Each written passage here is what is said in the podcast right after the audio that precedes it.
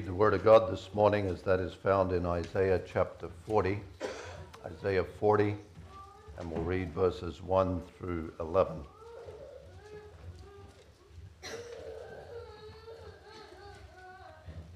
Isaiah chapter 40, beginning at verse 1.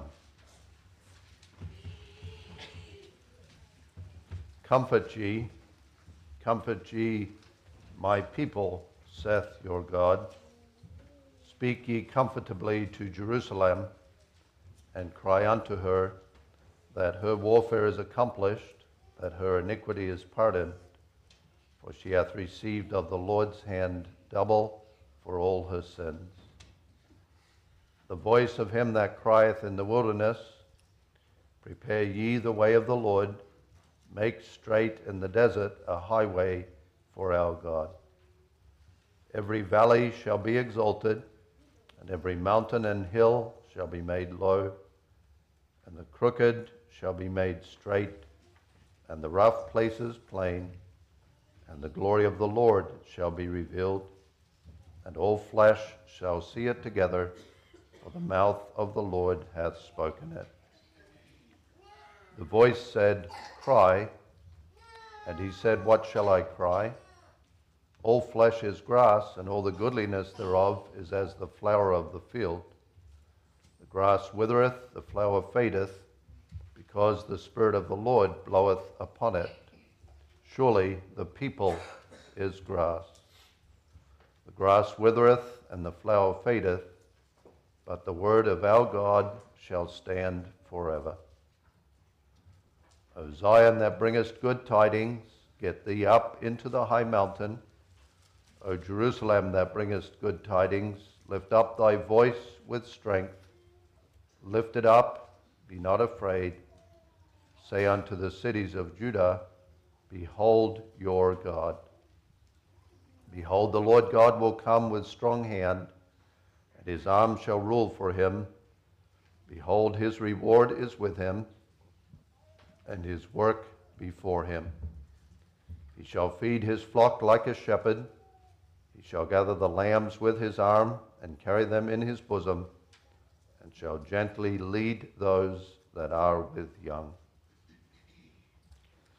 That's why we read the Word of God this morning, and it's on the basis of that passage, many other passages of Scripture, really the whole of the Word of God, that we have the instruction of the Heidelberg Catechism in Lord's Day 1. So let's turn to read Lord's Day 1 of the Heidelberg Catechism. Question 1 What is thy only comfort in life and death?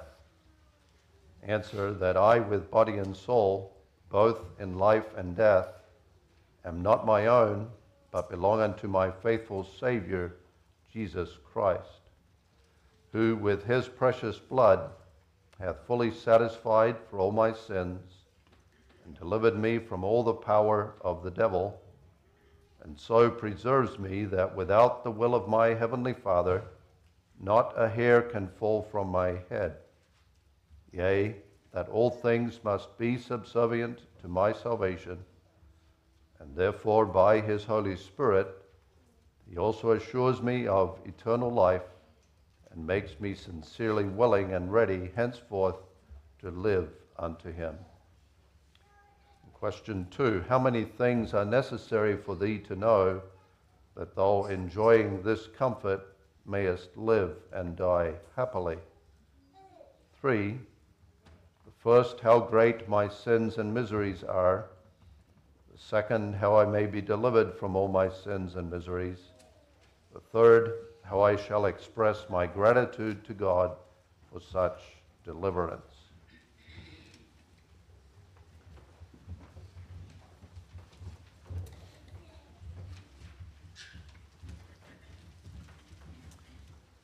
For this Lord's Day, beloved, we begin preaching on the Heidelberg Catechism once again, from Lord's Day 1 to Lord's Day 52, having just completed doing that very same thing.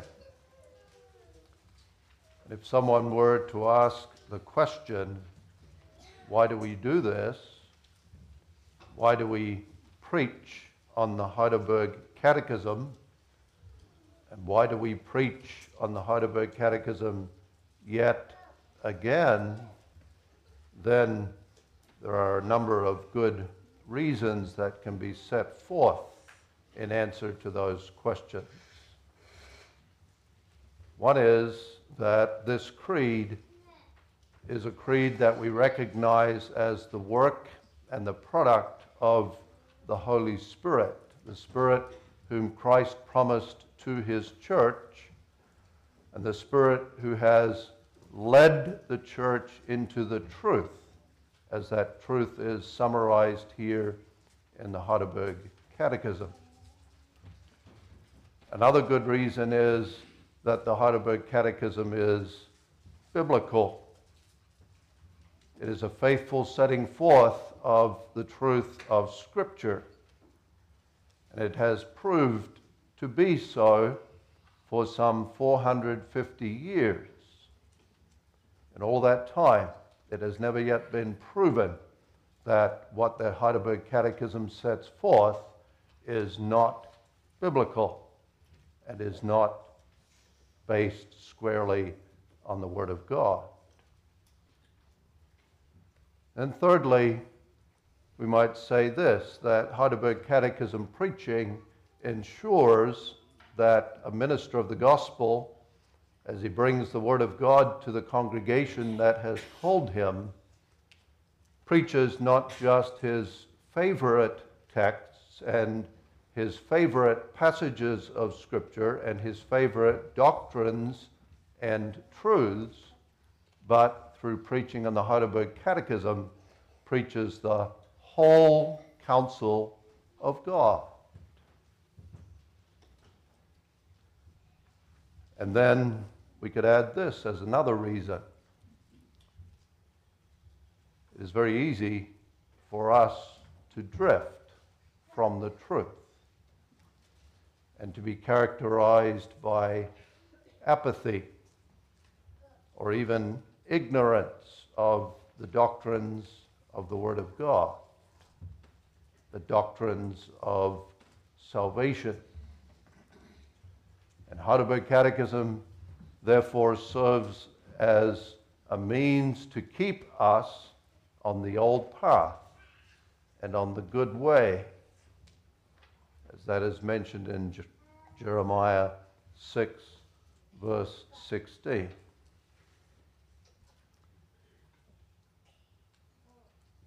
We could, uh, we could, however, beloved, add one more reason. And that is this. And that reason is the reason that is set forth before us in Lord's Day 1 of the Heidelberg Catechism, namely, that you and I need comfort. The Heidelberg Catechism explains the truth of all of Scripture. The Heidelberg Catechism explains the truth of Scripture gradually, you could say, piece by piece. But through it all, there is one central truth and one central treasure that the Catechism puts before us, namely comfort. Comfort.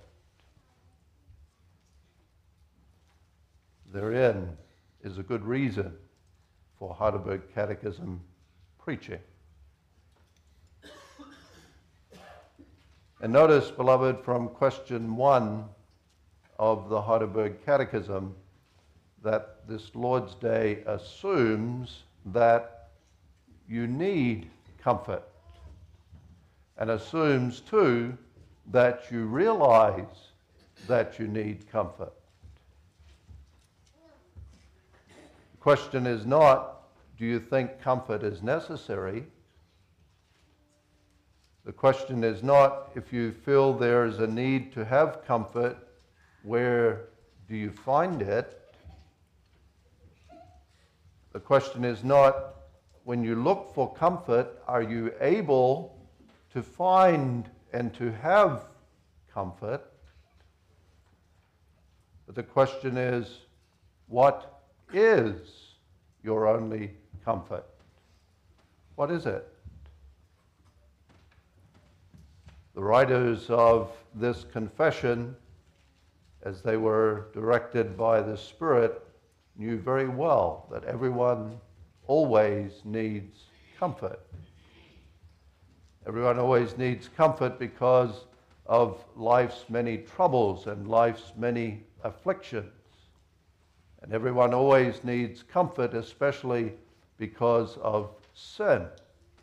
Sin and its consequences. Sin and the wrath of God that is deserved because of sin. Sin and the punishment that we deserve for it. We don't have to look very far to see and to realize that comfort is a universal need. You see that in the hospitals and in the nursing homes. You see that in funerals, and you notice that at cemeteries. You see and you notice it when you watch the news. And you also sense and feel it you sense it as you experience in your own life sickness and fear and anxiety and broken relationships and many other burdens and afflictions. And you sense it in your own life as you struggle every day with the temptations to sin, the falls into sin, and the shame and the guilt of sin.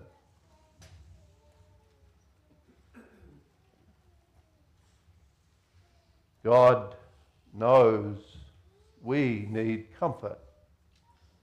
And that's why we read Isaiah 40, which sets before us that awareness that God has of our need for comfort by the fact that God gives to the minister of the gospel the commission Comfort ye, comfort ye my people, saith your God.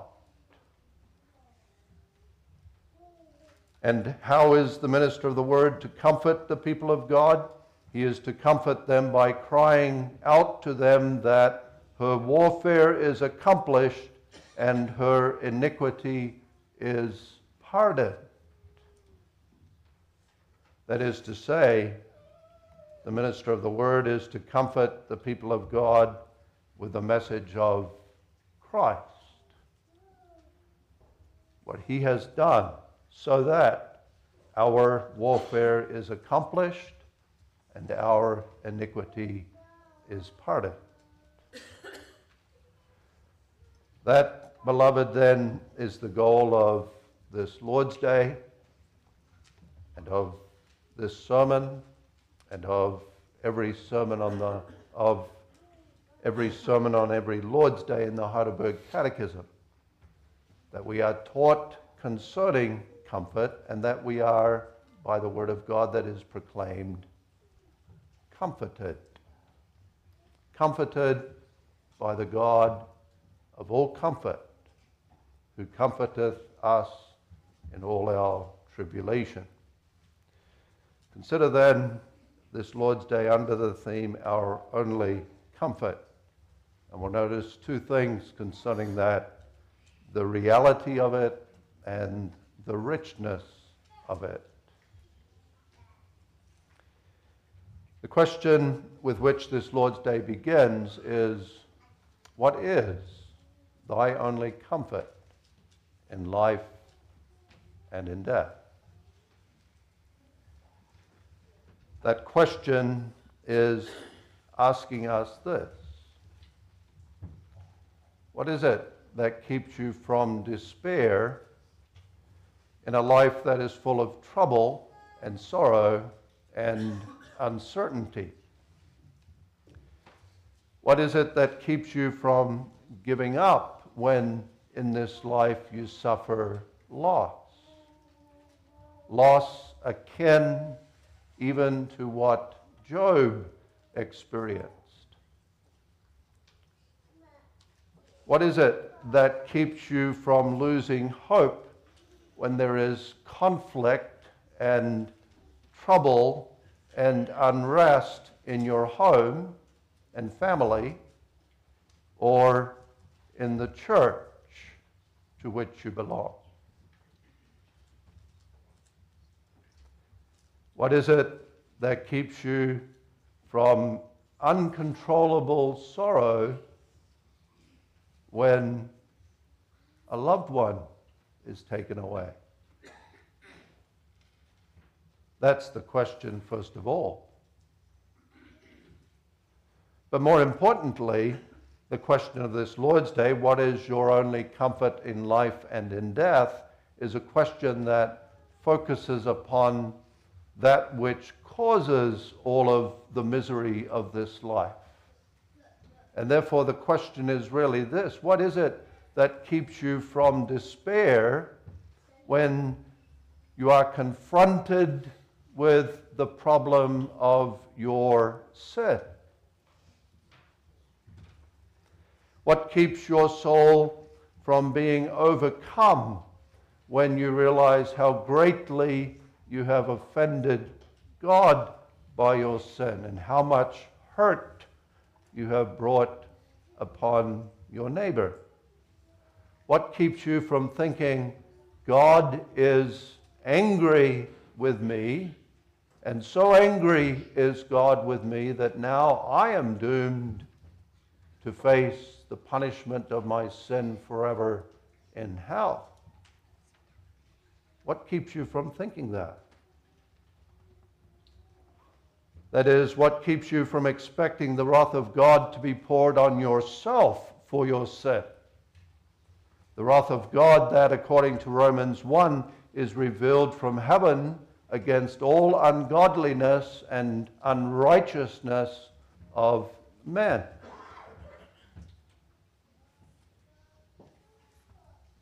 That's what the question is getting at. And in light of those realities, what is your comfort? What is your only comfort? What is your solace in all of this? What do you turn to to remove those fears and to calm your soul? To give peace to your soul?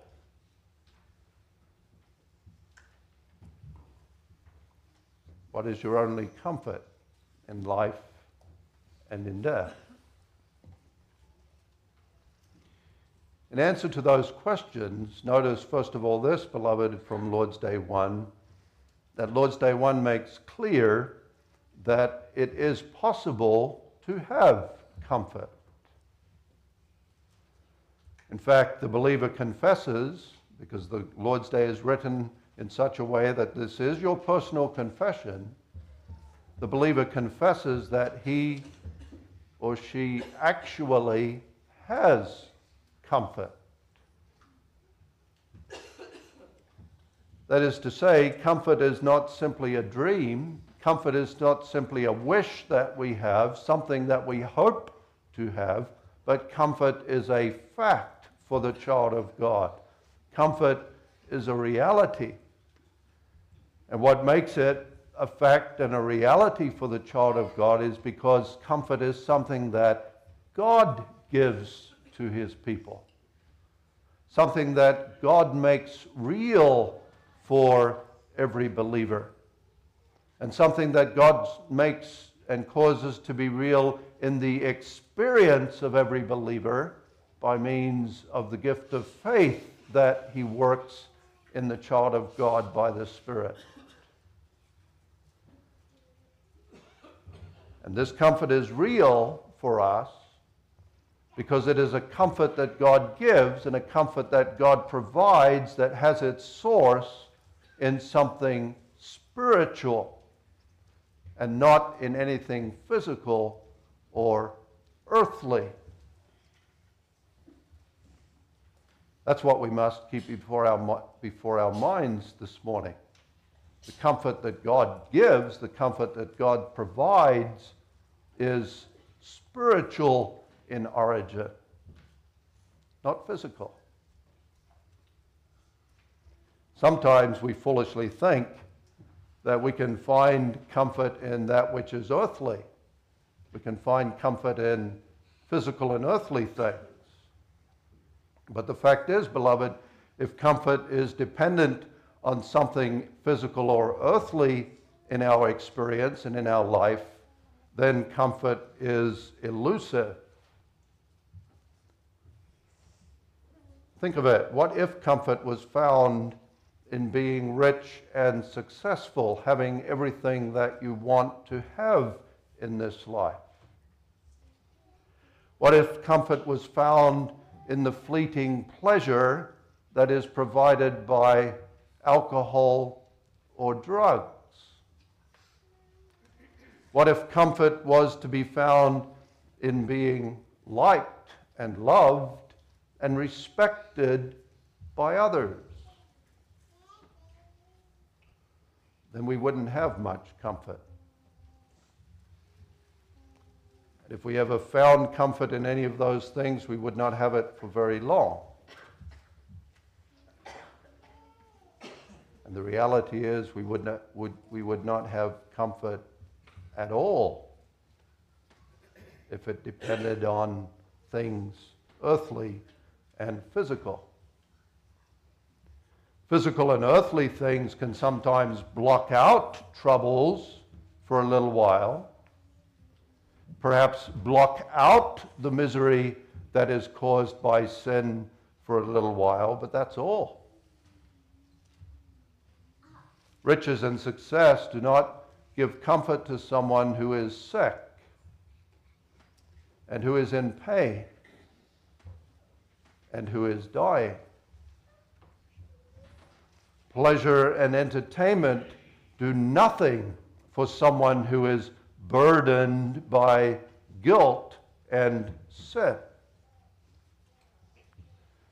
And the ability to, to enjoy this earthly life to the max provides nothing when someone is grieving the loss of a loved one. Comfort is not found in anything earthly or anything physical. But comfort is a spiritual reality for the child of God. And this is the spiritual reality that is our only comfort, the spiritual reality that we belong to Jesus Christ. What is your only comfort in life and in death? That I belong to Jesus, my faithful Savior.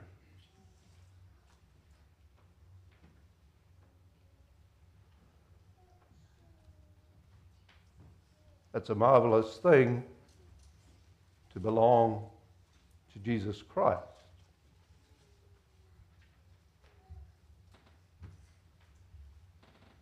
If you belong to the Son of God, that means you are valuable to Him, precious to Him. Now, among fellow believers and even among fellow humans, Sometimes we experience that we don't belong. Sometimes it seems that we are rejected, we lose friends, we are very much alone in this life at times. Seems, or it can seem sometimes to you, that you're not wanted. No one cares about you.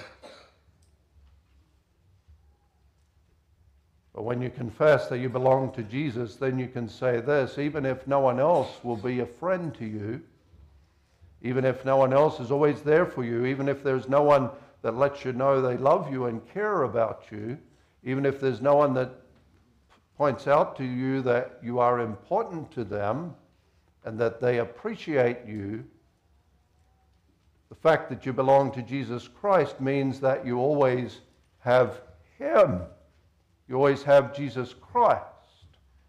You belong to the Son of God. You belong to the Son of God who says all those things about you. I am your friend. I am always there for you. I love you, and in my love I lay down my life for you. You are important to me. And knowing and believing that, then we have comfort.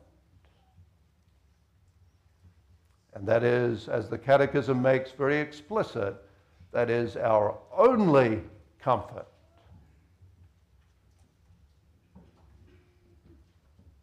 Confessing that you belong to Christ, then you also know this, and you say this I will not find comfort in earthly things. I will not find comfort in earthly pleasure. I will not find comfort in earthly possessions. I will not find comfort on account of my accomplishments and on account of my own success in this life. I will not find comfort on account of good works that I do, worshiping God and giving to others and helping others. That's not the source of my comfort. My only comfort is I belong to Christ.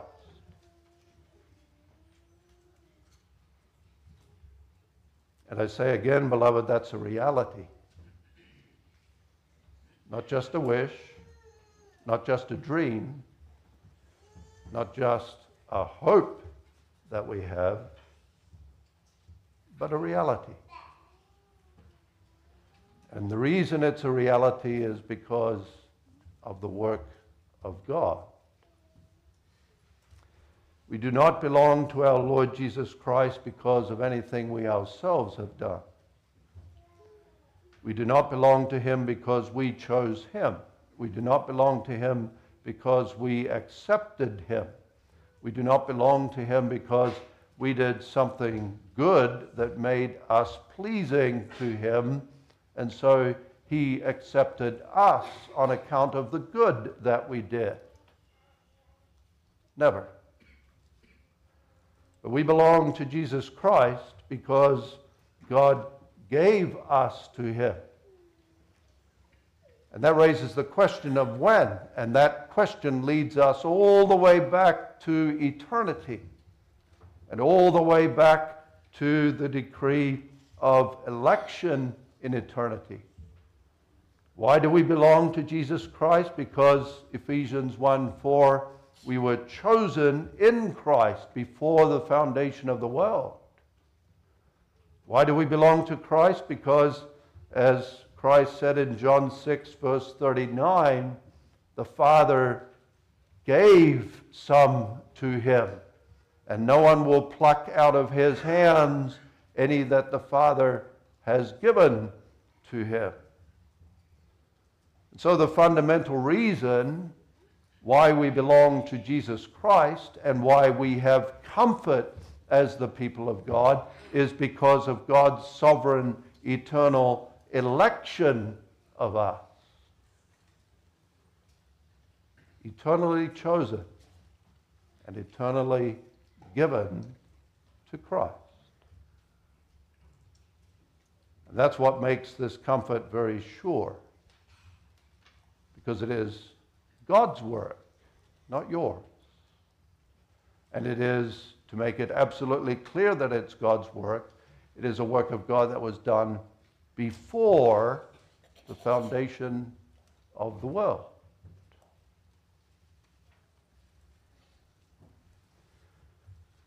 It certainly demonstrates how terrible and how comfortless Arminianism is.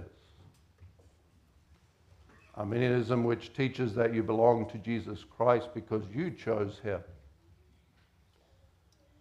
It makes it very unstable and very unsure because it hinges upon man. And not only does it make it unstable and unsure, but it makes it impossible.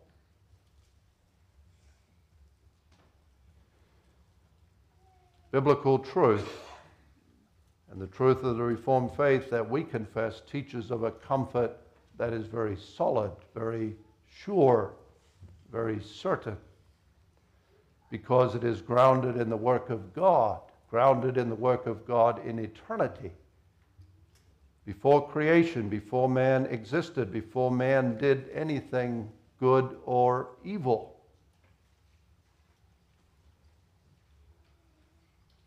Something that is sure because it is in the counsel of God. And the counsel of God always stands.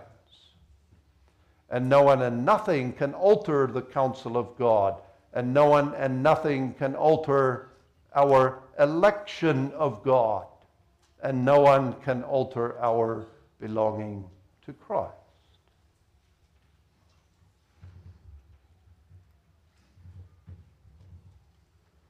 Because of that, there is comfort for every child of God. And God wills that you experience that comfort, and God wills that you enjoy that comfort. God who says, Comfort ye, comfort ye my people, saith your God. He proclaims the gospel of comfort.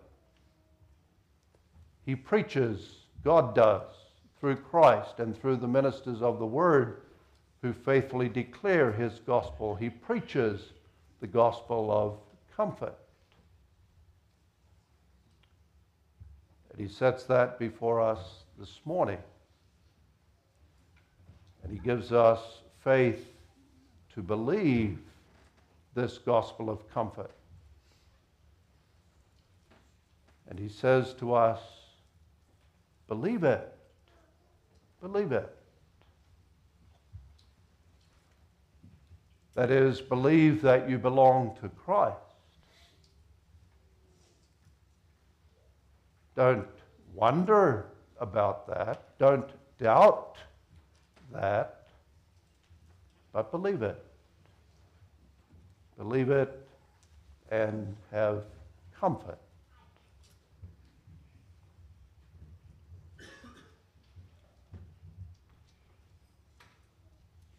That's our only comfort. We belong to Christ. And Lord's Day 1 demonstrates to us that this is a very rich comfort. And it is a rich comfort, first of all, because to belong to Jesus Christ means he is your friend. You see, beloved, belonging is a covenant idea. Belonging is a covenant concept in Scripture. And the covenant, as we know, refers to God's relationship of friendship and fellowship with his people in Christ, with us. God establishes that relationship, and that relationship that God establishes with us involves bringing us into his fellowship, and even more specifically, bringing us into his family. And being in God's family has everything to do with belonging, belonging to the family of God, belonging to God, belonging to the Lord Jesus Christ. But we don't, you understand, we don't belong to God like a slave belongs to his master nor do we simply belong to God like a herd of cattle belongs to a farmer, but we belong to God in a family relationship. God is our friend, and Jesus Christ, who is God, is our friend, and we are in that relationship of friendship with them.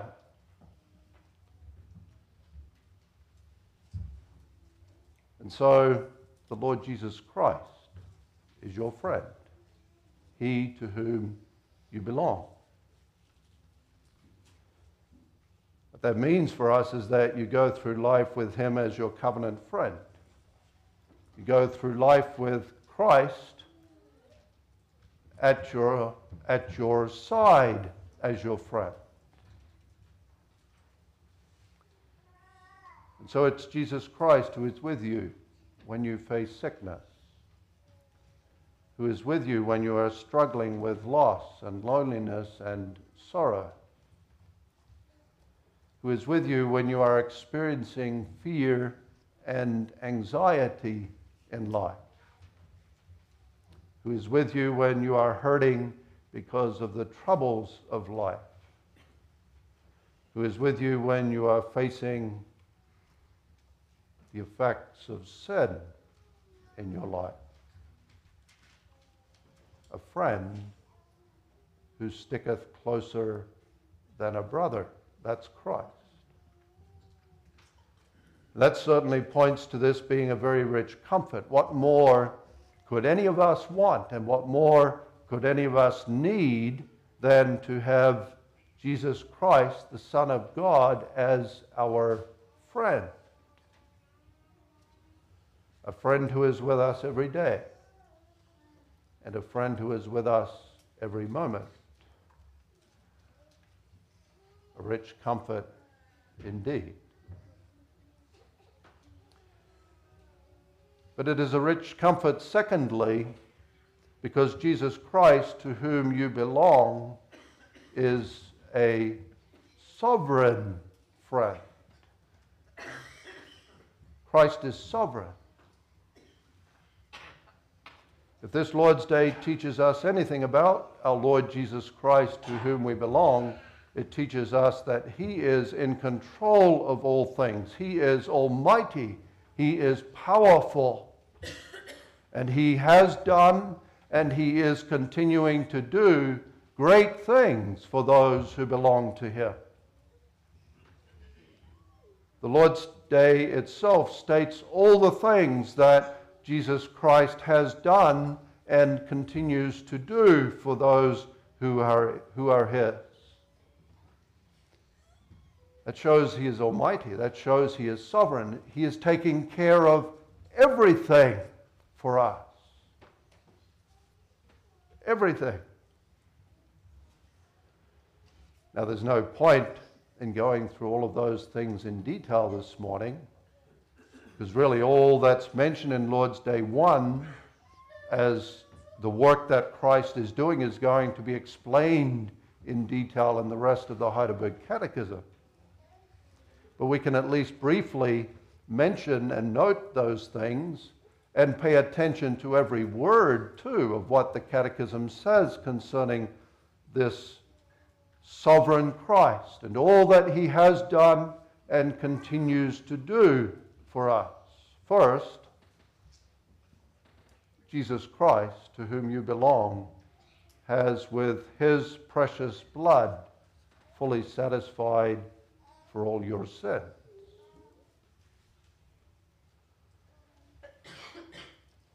That's Isaiah 41 and 2. Comfort, comfort ye my people, saith your God. And how are they comforted? They are comforted because through Christ their warfare is accomplished and all their iniquity is pardoned. That's what Christ is doing for us and has done. Secondly, Christ has delivered me from all the power of the devil. Not just from some of the power of the devil, but from all the power of the devil. He has attained a victory over Satan for us.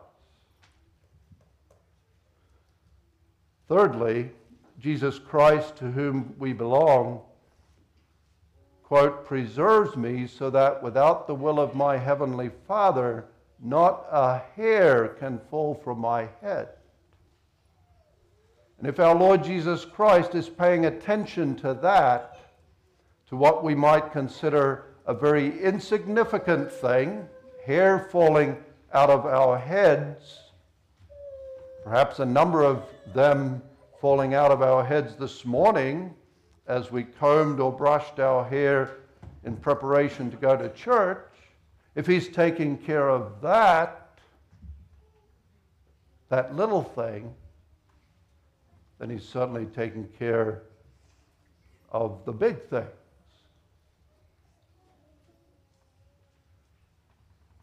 And then, fourthly, in close connection with that, the Catechism says this about him Jesus Christ, to whom we belong, makes all things subservient to my salvation. Everything serves the good of my soul because I belong to Christ.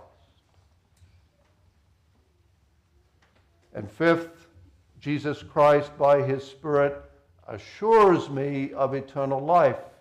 That touches on the fact that God wants his people to have comfort. Comfort as something that they know and that they experience. And so Christ, through his Spirit, sees to it by means of the gift of faith that we are confident of this. Confident of the forgiveness of sins and confident of eternal life. And sixth, the Lord Jesus Christ makes me sincerely willing and ready henceforth to live unto Him. He changes my behavior, my purposes as well.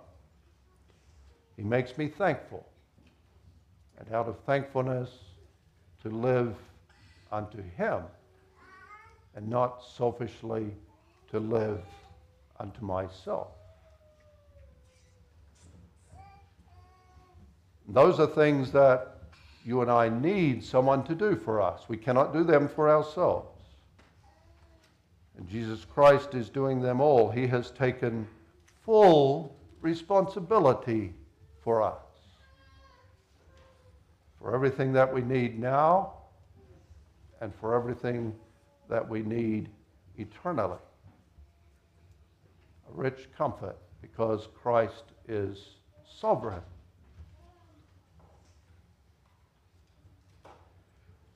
Then, thirdly, we can note that this is a rich comfort because we belong to Him always, all the time.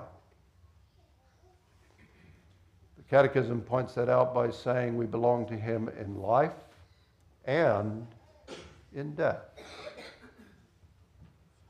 We don't belong to Him only some of the time.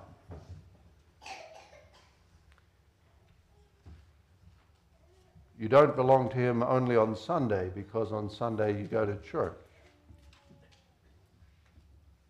And because maybe you're a Sunday Christian. And so that's the only time that you belong to Him. No. You don't belong to Him only when things are going well in your life and He is causing things to go well in your life.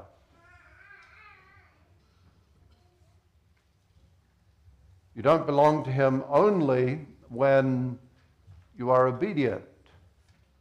And then as soon as you are disobedient, He disowns you. Not that either. Nor is it the case, if we look at the other side of the coin, that we simply belong to Him on the days that we need Him the most, the days that are filled with fear so that we retreat to and we seek Him and can know that we belong to Him when we are afflicted, when we are troubled, when we are distressed, when we are overwhelmed. No, we belong to Him every moment, all the time, all the time, in life and in death in time, now, and forever. And that's something that we ought to live in the awareness of as the people of God. Comfort every day because there's not a day where you don't belong to Him. Comfort every moment because there's not a moment when you don't belong to Him. And only then when by God's grace we live in that consciousness and that awareness, only then will this truth of belonging to Christ be our strength when troubles come.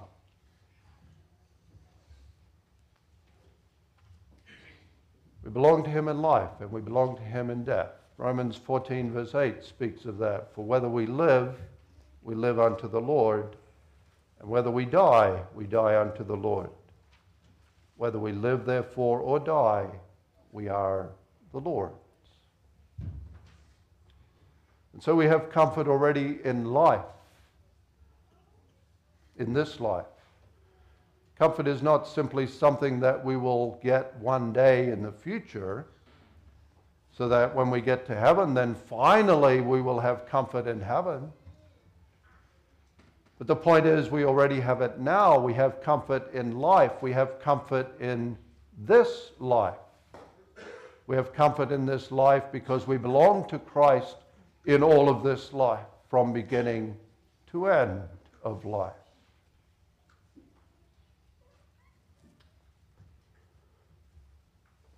The believer can confess, I have comfort now with regard to sin.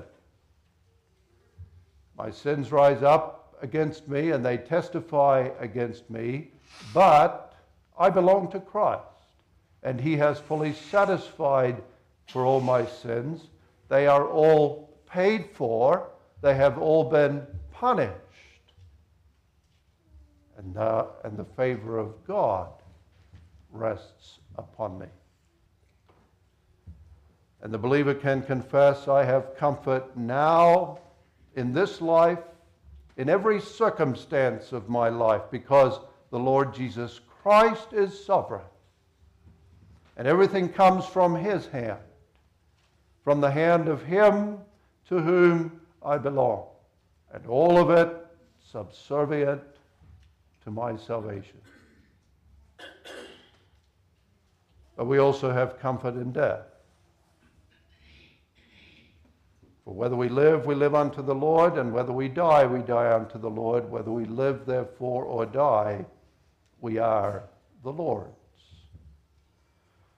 Death is an enemy. Scripture refers to it as our last enemy. We have a natural fear of death. We are afraid of dying because we're afraid of the unknown, don't really know what it's like to die, and because we understand death is God's punishment for sin. And death is ordinarily the way to eternal death. But the Lord Jesus Christ, to whom we belong, has destroyed the power of death because he has destroyed the wrath of God against us for our sin. And so death and the grave are no longer punishment for sin for us. Death and the grave are not able to take us away from Christ and instead into hell. But instead of that, death is our servant.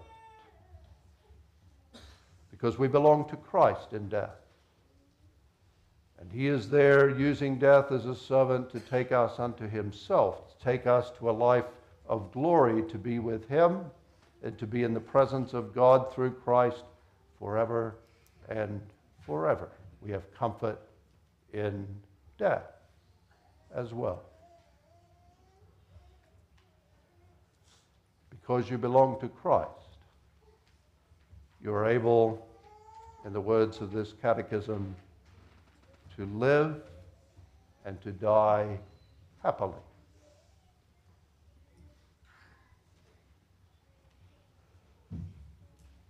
That is the comfort, the rich comfort of the gospel that God proclaims to us. And it is a comfort for each believer personally.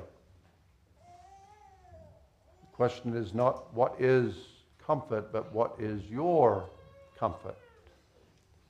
The answer is not God's people belong to Christ, but I belong to Christ. And so may we believe and confess this again and again and always. This is my only comfort. I belong to Jesus Christ. Amen.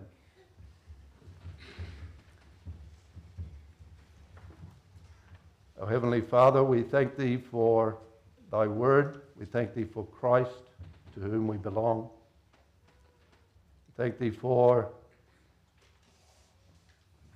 Thy sovereign work in making us His, and for His sovereign work in saving us and directing all things for our good. May this comfort be real for us by thy grace and spirit. May it live in our souls in this life so that we have comfort in life and in death, so that we are able to live and to die happily. In Jesus' name, amen.